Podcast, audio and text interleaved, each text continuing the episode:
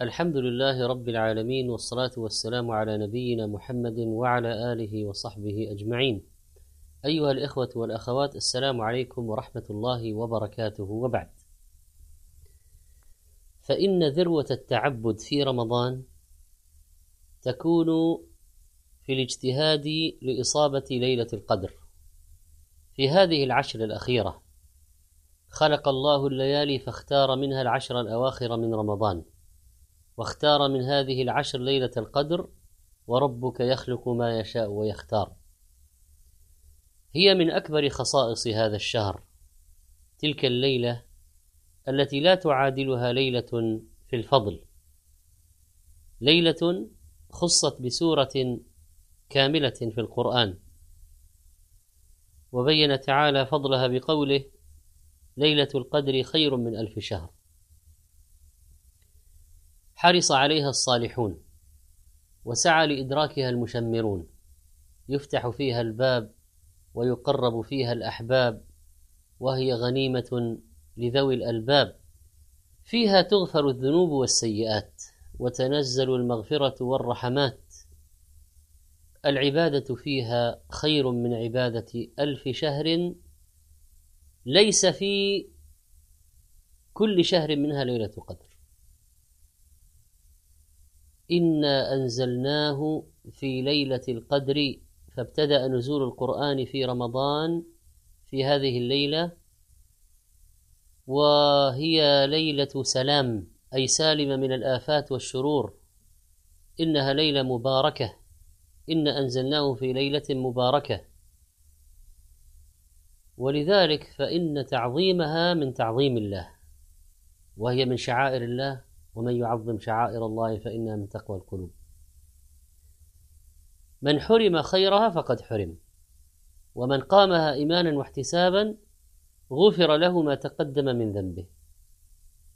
سميت بذلك قيل لأنها ذات قدر عظيم. كما قال تعالى وما قدر الله حق قدره والمعنى أنها ذات قدر كبير لنزول القرآن فيها. ولما يقع فيها من تنزل الملائكة ولما يقع فيها من البركة والرحمة والمغفرة. وكذلك فإن ليلة القدر في هذه الأوتار من العشر الأواخر وفي ليلة إحدى وعشرين وثلاث وعشرين وسبع وعشرين وآخر ليلة من الشهر وكان النبي صلى الله عليه وسلم يجتهد فيها هذا الاجتهاد العظيم. والصحابة يستدلون عليها بالعلامات. ومن علاماتها ما يكون بعد انقضائها وهي أشهرها طلوع الشمس صبيحتها لا شعاع لها. والمستحب الإكثار من الدعاء.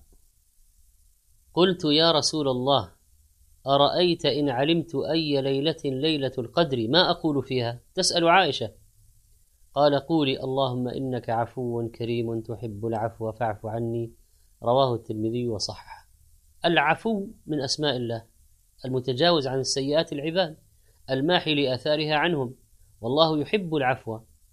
ونحن إذا سألناه العفو إنما نسأله شيئا يحبه سبحانه. أمر بسؤال العفو في ليلة القدر بعد الاجتهاد في الأعمال لأن الصالحين لا يرون لأنفسهم فضلا مهما عملوا من الصالحات فإنهم يعتقدون أنهم مقصرون مذنبون. ولذلك لا يزالون يسألون الله العفو مع شدة تقربهم إليه بالأعمال الصالحة. وللجميع مشاركة في هذه الليلة من أراد الخير حتى الحائض والنفساء. فإنها وإن كانت لا تصلي ولا تصوم ولا تطوف ولا تعتكف لكنها تذكر وتدعو وتتدبر وتتفكر وتتوب وتنيب وتحيي الليل بطاعة الله بذكره سبحانه وتعالى من تسبيح وتهليل وتحميد واستغفار وكذلك تكثر من الدعاء فإن الدعاء هو العبادة. ولله من شهر الصيام مودع على كل محتوم السعادة يكرم. تنزل فيه الذكر من عند ربنا فيبدأ بالذكر الجميل ويختم. ولله فيه من ليال منيرة أضاء بنور الوحي منهن مظلم. وصابت سحاب الدمع يمحى بمائها من الصحف أوزار تخط ومأثم. ولله فيه ليلة القدر قد غدت على ألف شهر في الثواب تقدم تبيت بها حتى الصباح بإذنه ملائكة السبع الطباق تسلم. فيا من فرط أول الشهر إياك أن يفوتك الموسم. يا من نشط في البداية إياك أن تفوتك النهاية. وحسن الخاتمة من علامات القبول. فهذه ليلة بلجة منيرة لا حارة ولا باردة ولا يرمى فيها بنجم. هذه ليلة طيبة مباركة قد يراها بعض الناس في المنام وقد ترى أنوار فيها. والذي ينبغي على المسلمين والمسلمات أن يكونوا من القانتين والقانتات. والمستغفرين والمستغفرات والقائمين والقائمات والذاكرين الله كثيرا والذاكرات. هنيئا لمن أصابها. والغبن والله والحرمان لمن فاتته.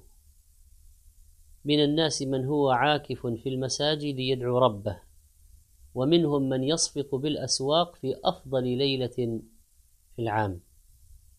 أيها الإخوة والأخوات إن شراء ما يحتاج من العيد للأولاد مهم ولكن هلا كان قبل أن تأتي هذه الليالي الفاضلة؟ ومن احتاج فليقصر الوقت وليظن به أن يقضى في أبغض الأماكن إلى الله وهي الأسواق وأن تفوته مجالس أفضل البقاع عند الله وهي المساجد. نسأل الله سبحانه وتعالى أن يجعلنا ممن أصابها وممن وفق لها ووفقت له. ونسأله عز وجل أن يختم بالصالحات أعمالنا وأن يغفر لنا ذنوبنا وإسرافنا في أمرنا. ونسأله سبحانه أن يمن علينا بالعفو والغفران. والعتق من النيران إنه رحيم رحمن كريم منان. أستودعكم الله والسلام عليكم ورحمة الله وبركاته.